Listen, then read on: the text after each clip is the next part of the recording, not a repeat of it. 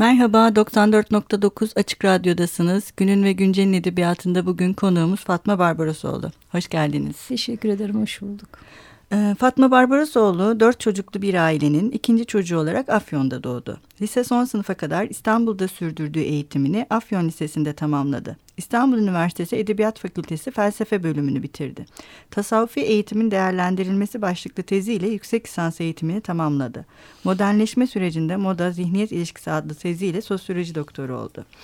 Yayınlanmış eserleri Moda ve Zihniyet, Acı Deniz, Sözün ve Sükutun Renkleri, Kamusal Alanda Başörtülüler, Gün Akşamsızdır, Senin Hikayen, İmaj ve Takva, Ramazanname, Ahir Zaman Gülüşleri, Otobüsname, Yaşadığımız Şehir, Okuyucu ve Yeni Nimetimizdir, Bahçeler, Sokaklar, Hiçbir Yer, İki Kişilik Rüyalar, Şov ve Mahrem, Fatma Aliye, Uzak Ülke, Medya Senfoni, Cumhuriyet'in Dindar Kadınları, Son on beş Dakika, Sözüm Söz, Hayat Teselli Olmaktır, Rüzgar Avı. Oldukça velut bir yazar Fatma Barbarosoğlu. Ee, Fatma Hanım'la e, nereden başlayalım diye de e, biz biraz yazıştık program öncesinde. E, benim eserlerinizde dikkatimi çeken şeylerden birisi, yine hemen programın başında da konuşmuştuk. Farklı anlatı sesleri kullanmayı önemsiyorsunuz metinlerde. Ee, kahramanlarınızı çok sesli bir şekilde kullanmayı, hatta mümkünse e, bir anlatı içinde herkese ses vermeyi, herkesin sesini, bazılarını biraz yüksek, bazılarını biraz daha kısık e, kullanmayı tercih ediyorsunuz gibi gelmişti. E, anlatıyı bu şekilde kurmak e, önemli mi? Ya da bu kadar, yani bu ses, bu çok seslilik sizin için önemli mi? Şimdi çok seslilik tabii ki önemli, çünkü aslında giderek iletişim çağında adını, bir çağın adına ne koyuyorsak aslında onun kaybolduğu bir çağ oluyor. Yani iletişim çağı aslında iletişimsizlik çağı, bizim birbirimize iletişemediğimiz bir çağ anlamına geliyor benim açımdan. Dolayısıyla her şeyin bütün dünyada çok renklilik diyoruz, sesler diyoruz ama aslında çok renklilik falan yok. Daha tek tipleşmiş bir şekilde şey yapıyoruz. Yani diyelim ki Mao Çin'inde insanlar devlet otoritesi tarafından tek kıyafete mahkum olurken, şimdi de bir şekilde işte moda üzerinden tek tip kıyafete mahkumuz. Çin'deki bir insanın kıyafetiyle ya İstanbul'daki bir insanın kıyafeti, Hakkari'deki bir insanın kıyafeti aslında birbirinden çok da farklı değil. E, düşünce olarak da aslında giderek tek tipleşiyoruz. E, çünkü televizyon Türkçesi denen bir şey var ve insanlar hazır kalıplarla konuşuyor. Mesela şimdi ne diyoruz? Aynen öyle diyoruz. Yani hiçbir şey konuşmadığı halde, benim minibüslerde çok dikkatimi çekiyor. Bir kadın bölük pörçük konuşuyor, yanındaki de aynen öyle diyor. Halbuki o bölük pörçük konuşan da bir şey söylemiyor ki, öteki neyin aynenini e, tasvip ediyor belli değil. Dolayısıyla aslında kendi sesimizi bile vermekten geri durduğumuz, çok hazır kalıplarla düşündüğümüz bir çağın içindeyiz. Olabildiği kadar hazır kalıplardan çıkan, yani bir olay burada böyle oldu ama bu ben gördüğüm için, benim gördüğüm taraftan bu böyle gözüküyor. Başka türlü de olabilir. Şunun açısından baktığımızda bunu da böyle görüyor. Yani şey gibi düşünelim, fotoğraf gibi düşünelim. Obje orada duruyor. Güneşi arkanıza aldığınızda gördüğünüz şeyle, objeyle, önünüze aldığınızda gördüğünüz obje ya da karanlıkta objeyi çektiğinizdeki şeyiyle, resmiyle, yarı karanlıkta çektiğiniz şeyi, resmi farklı olacak. Dolayısıyla bizim gündelik hayatımızdaki ilişkilerimiz de böyle. Ben bütün ışıkların altında, eğer bir şeyi çok sesli anlatmaya niyet ettiysem, bütün ışıkların altında, yarı karanlıkta, alacakaranlıkta da e, anlatmayı önemsiyorum ama bunu çok sesli anlatayım diye düşünerek olmuyor. E, bana bir öykü ya da roman e, bestesiyle birlikte geliyor aslında. Yani hatta çoğunlukla önce bestesi geliyor, sonra e, güftesi geliyor. Dolayısıyla o beste kısmı işte çok seslilik mi olacak, tek sesli mi olacak, monolog mu olacak, diyalog mu olacak? O kendiliğinden sezgisel olarak gelenmiş. Yani benim oturup ince ince bir mühendis hesabıyla hesapladım, bunu böyle yaparsam şöyle olur, şöyle yaparsam böyle olur dediğim bir şey değil. Kendiliğinden gelen bir şey ve ben o içimden gelen şeye, besteye ayak uyduruyorum. Bu çok seslilik e, metinlerde birden çok katman da yaratıyor. Böylece okunmasını da birden farklı boyuta taşıyabiliyor. Bu da mesela sizin e, eserlerinizde farklı anlatım teknikleri kullanmanızı da. Hani biraz önce söylediğiniz gibi bir fotoğrafa biraz ışık yansır ama bazına daha çok ışık Hı-hı. yansır. Ama o fotoğrafın ışığının az yansıdığı ya da bölük pörçük konuşan birisinin hiçbir şey demediğini göz önünde bulundurmamamız gerektiğini, her şeye Hı-hı. kulak vermemiz gerektiğini düşünmek gibi. E, bu farklı anlatı katmanları ve o sesleri duymak e, beraberinde farklı şekilde anlatmayı da getiriyor sanırım. Öyle tabii, değil mi? Tabii tabii tabii. Ve e, bu anlatım tekniklerinde biraz önce besteden bahsetmiştiniz. E, masal mesela o daha çok şiir formuna yaslandığınız Hı-hı. eserler de var. E, bu biraz dergah dergisinde ben takip ediyorum. Son dönemde artmaya da başladı sanırım şiir formuna yaslanmanız ya da ona ne diyeceğiz bilmiyorum. Başka bir şey mi demek lazım? Her ben bir şey diyemem yani. Yani her anlatı. Daha doğrusu şöyle bir şey ben gözlemliyorum yazarlarda. İlerledikçe yazmaya başladıkları şey daha seyrelterek gitmeye başlıyorlar. Hı hı. Yani dil daha yalınlaşıyor. Anlatı malzemesi daha e, yoğun ama e, daha az kelimeyle daha çok şey ifade eder bir şekle dönüşmeye başlıyor. Bu sizin edebiyatınız içinde de en azından benim gözlemlediğim şekil, yani gözlemlediğimizde bu şekilde. Ee, yani bu şiir, o beste demiştiniz ya, hı hı. şiir de edebiyatınızın böyle hep kulağınızda olan bir şey mi yazarken? E, tabii şey vardır ya, bir klişe vardır ya, her Türk genci edebiyatı şiirin kapısından girer. Önce şiir yazmıştır. Tabii ben de o kapıdan girdim. E, benim de ilk şiirim on iki yaşında yazdığım bir şiirdir. Hatta e, başka yazdığım şiirleri değil de onu çok net hatırlıyorum. Çünkü ben onu seslen yazmıştım. E, abim günlüklerimi e, ele geçirdiği için onu hmm. tekrar tekrar yani zihnimde tekrarlayarak e, yazmıştım o şiiri. Dolayısıyla onu hiçbir zaman unutmadım. E, zaman içinde de e, dilimin e, kendisinin gerisine düşmemesi için yani şiiri bir futbolcu nasıl sporcu antrenman yaparsa e, benim için de dilimin antrenmanı şiirdir. Yani köreldiğimi düşündüğüm anda e, fazla kelimeleri yorduğumu fark ettiğim anda e, kendime yazmayı şey yapıp yasaklayıp e, daha düzenli ve sesli şiir okurum. Normalde her zaman şiir okurum ama e, bir bu şeyi dilimi antrenman evresine soktuğum dönemde şiiri sesli okumaya başlarım. Güzel.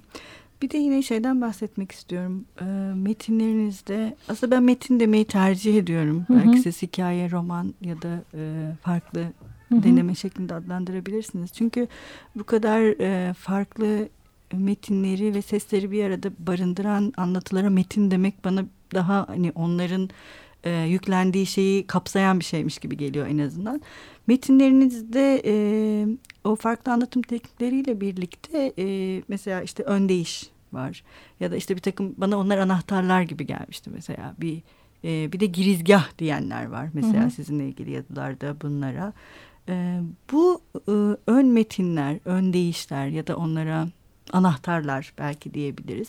Bunlar metinlerinizde nasıl bir yer işgal ediyorlar? Ya da bunlar sizin için e, neden varlar o metinlerde? Ee, mesela ön şey, e, ön hikaye hiçbir yer romanımda var benim ön hikaye. Onun niçin olduğunu çok net hatırlıyorum. Çünkü e, dağılmamak için. E, kendim için oluşturduğum bir metinde olabildiği kadar e, yayılabilirdim. Sonunda döneceğim bir şey olmalı. Adeta e, kendimi belime sardığım bir ip gibi ön hikaye benim. Yani hani tamam uzaklaşacağım. O ip çok kısa bir ip değil ama çok da fazla uzaklaşmayayım. Yani sonunda e, bu yere bağlamam gerekiyor olarak e, başından kurduğum bir şey ön hikaye. Adeta bir hani senaryonun sinopsisi gibi. Öyle bir karşılığı var benim açımdan. Ama okuyucu için bu anahtar olur mu, olmaz mı? E, okuyucu dediğimizde tek bir profil değil. Bazısı evet. için anahtar olabilir. Bazısı için saçma gelebilir. Evet. Bazısı onu atlayabilir. Hı hı. Onu bilemem. Ya bu epigraflar gibi aslında. Mesela bazı metinlerde de epigraflar şey gibi hani yine okurla bağlantılı ama mutlaka hani buradan oku. Buradan bu oku. Basamağı çık. Bu basamağı evet. çık. Ya da aslında böyle bir şey de var. Bunu da düşün gibi. Hani o, bunu yapan yazarlar tabii e, sizin de e, içinde bulunduğunuz yazarlar da ben şey diye düşünüyorum. Hani okuma eyleminin kendisini de metnin içine koymak. Ama yazarın okuma eylemini. Hı-hı. Sonuçta Hı-hı. yazar da bir okur. Hı-hı. Tek başına bir yazma eylemini yapan kişi değil. O okuma eylemini de e, yazıya bir eşlikçi olarak koymak gibi. Tabii sizin böyle bir düşünceniz var mıydı bilmiyorum ama... metin çünkü metinlerinizde sizin e, okumak da önemli bir tecrübe Çok, olarak ortaya evet. çıkıyor. Yani bu bir tecrübe. Yani daha doğrusu sizin metinlerinizde okumak eşittir tecrübe gibi geldi bana. Sadece şey değil. Benim için şey e, e, kimliğimizi nereden kuruyoruz? Yani okuyucu mu yazar mı diye bir soru sorulmuş olsa e, ben okuyucuyu üste alırım. Onu da şuradan e, delillendiriyorum. Yazmadan yaşayabilirim ama okumadan yaşayamam. Çünkü benim için yazmak aslında doğru okuyup okuyamadığımı kendim için test ettiğim yer. Çünkü yazmamın, okumamın sebebi hayatı anlamlandırmak. Hayatı anlamlandırmak için daha çok okumam gerekiyor. Yani okudukça huzur bulan bir insanım ben. Okuduklarımdan bulduğum anlamları birbirine ilave ettikçe huzur bulan bir insanım. Ama bu huzuru hiç yazıya dökmeden de yaşayabilirim. Dolayısıyla ilk e, röportaj, Acı Deniz üzerine röportaj verirken e, rahmetli Hamit Can'dı zannediyorum.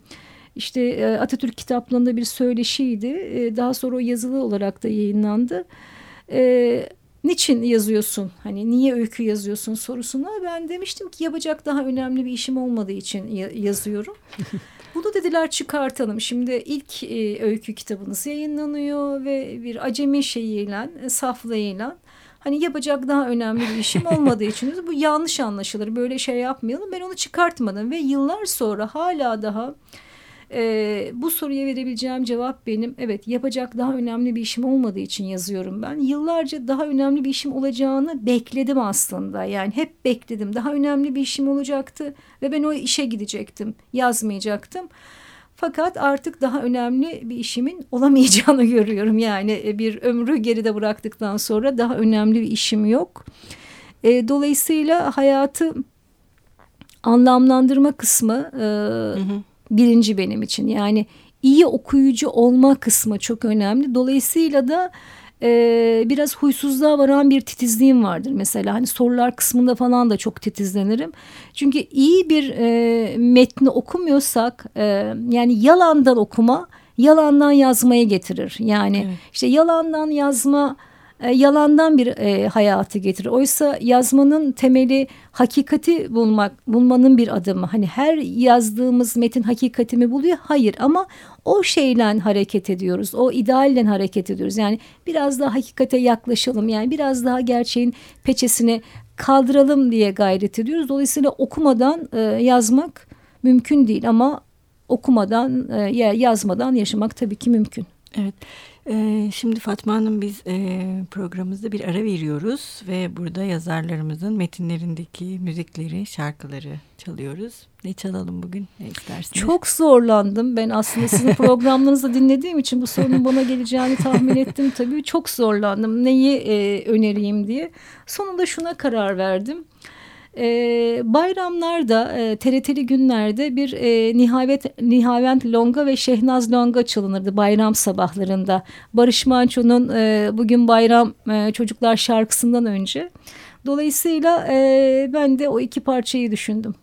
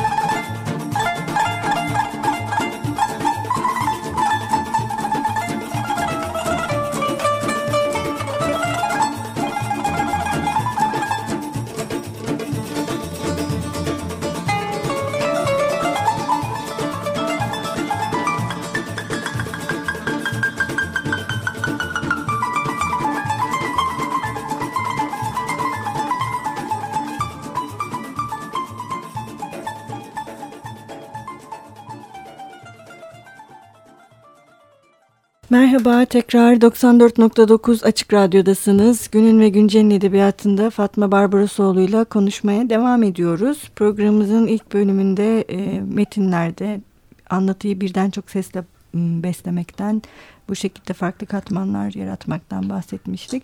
Şimdi programımız kısa olduğu için biz mümkün olduğunca e, edebiyatınızın e, ne diyeyim belli başlı özellikleri üzerinde durmaya çalışıyorum ben.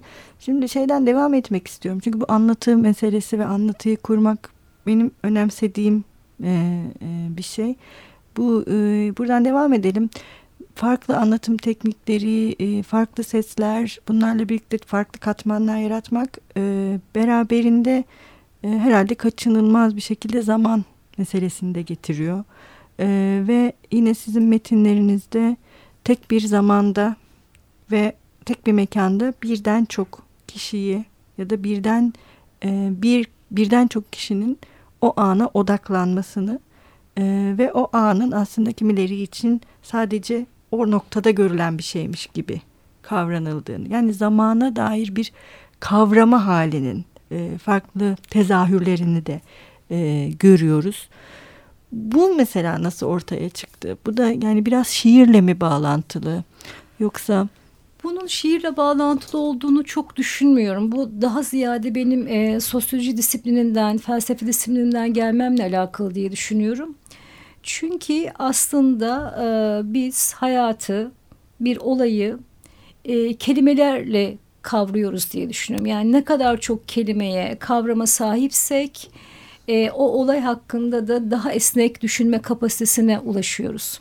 Dolayısıyla bazı insanlar aynı zamanın, aynı mekanın içinde daha böyle derinlemesine giderken, daha genişleyerek giderken, bazıları diyelim ki bir tek bir şeye, yani tam da o ana takılıp kalıyor ve o anda bir kelimeye, hani takıntılı insan tipi de aslında e, yeterli kelimelere, yeterli e, tecrübeye sahip olmayan insan diye düşünüyorum. Çünkü kelimelere sahip olmak benim için şu anlama geliyor.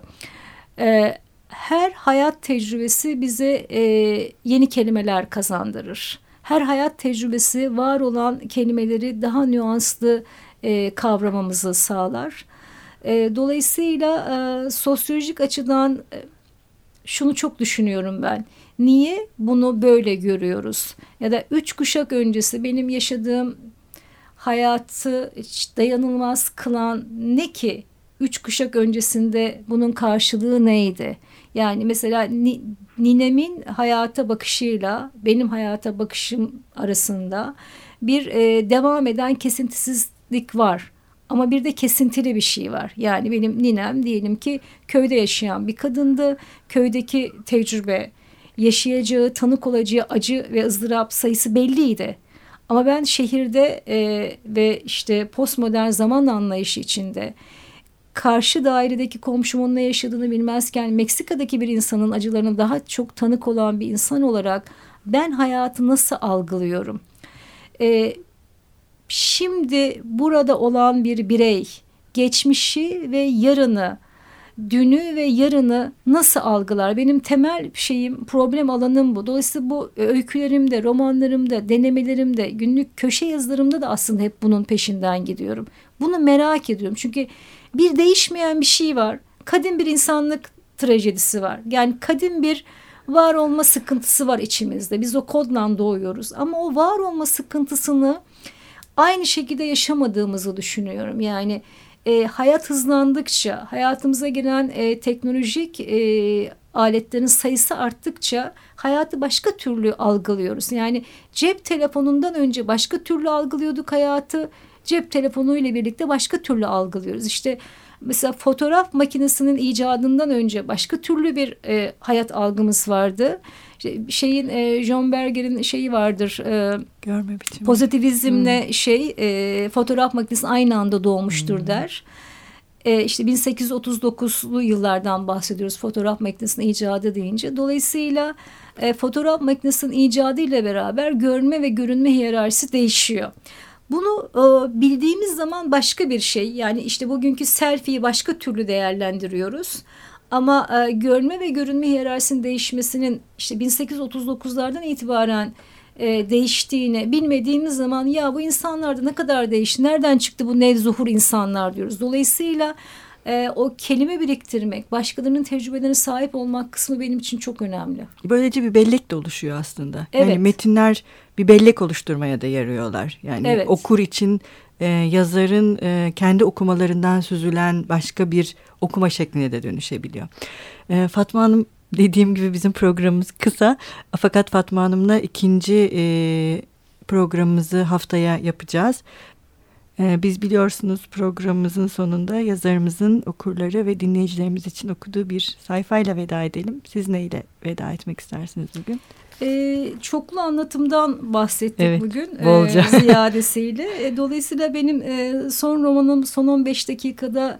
E, aynı zamanda aynı mekana tanık olan e, insanların e, yer aldığı e, bir roman ve orada bir iki beyaz gömleklinin e, gelişi üzerinden e, mahallelinin bakışları var, heka- hikayelerin ortaya koyuşları var. İki beyaz gömlekli kısmını okuyayım isterseniz. Peki, çok teşekkür ederiz. Estağfurullah. Hoşçakalın, görüşmek üzere. Genç bir adam ile genç bir kadın sabahın erken saatinde minibüsten indi. Mutlu ve şen minibüsten inip yürümeye başladılar. Birbirlerinin beline sarılıp caddenin iki tarafında sıralanmış evlere baktılar. Aradıkları bir adres, bulacakları bir yuva mı vardı? Kadın kıskançtı, adam biraz çapkın. Ama ne adam kadının kıskançlığının kıvılcımlarından haberdardı, ne de kadın adamın çapkınlığının sınırlarından. Zaten ne kendilerini tanıyorlardı, ne de birbirlerini. Adam kadının her şeye tarih düşmesinden, her tarihin bir anı olarak paketlenip her vesileyle masaya getirilmesinden muzdaripti. Gece vardiyalarının tek eğlencesi kendi oturdukları yere varmadan inip sanki şurada oturuyormuşuz oyununu oynamaktı. İkisinin maaşının toplamının bile o evlerin kirasını karşılayamayacağını biliyorlardı. Ama birbirlerinin beline sarılıp vahşi gecenin pençelerinden henüz azat olmuşken, biraz sonra yorgun bedenlerini gün boyu uykuya teslim edecekken, bu evlerden birini sanki kendi evleri bilmek, o evin içinde hayal kurmak ikisine de iyi geliyordu. İyiliği bozan kızın biz ne zaman tanışmıştık, ilk dondurmayı nerede yemiştik, benim üzerimde ne vardı, bu ayakkabıyı kaçıncı defa giyiyorum sorularıydı. Ya aşkım diyordu genç adam, biz daha tanışalı dört ay oldu, bu soruların asırlık sorular, ne ilişkimizi eskitmeye çalışıyorsun ki? Bu cümleyi duyar duymaz yarın bu adamı terk edeceğim diyordu kız. Ya sen ne kadar günübirlik bir adamsın. Ama sonra vazgeçiyordu onu terk etmekten. Mevsim bu kadar güzelken, adam bu kadar yakışıklıyken, şu evlerden biri bizim evimiz oyununu bu kadar güzel oynarken terk edemezdi. Ay ne olurdu bir de o filmlerdeki adamlardan biri olsaydı, her anı kara kara aklında tutan. Bugün yolu biraz uzatmışlardı. Servis ile dönmemesi ne vakittir dedikoduya sebep oluyordu. Olsun, alimin ağzı torba. İşte büzdüm gitti. Bak kimseden gık çıkmıyor. Annesinin kulağına dedikodular gelmeye başladığında böyle diyecekti. Büzdüm gitti. Sen de üstüne cırt cırt tak. Bak ne alem kalıyor ne lafı. Aklına annesi gelir gelmez annesiyle eninde sonunda yapacağı konuşmalardan birinin provasını sahneye koymaya başlıyordu zihni. Evleneceğiz biz ondan. Evlenin öyleyse. Olur mu? Tanıyacağız birbirimizi. Hadi kızım hadi. Adamlar sizi kullanıyor gezip tozup. Ne tanıması ya? Erkeği ancak muhtaç olduğunda tanırsın. Yani bir de bakarsın ki tanımaya değer biri hiç uğramamış senin sinene. Of anne ya, herkes de babam olacak değil ya.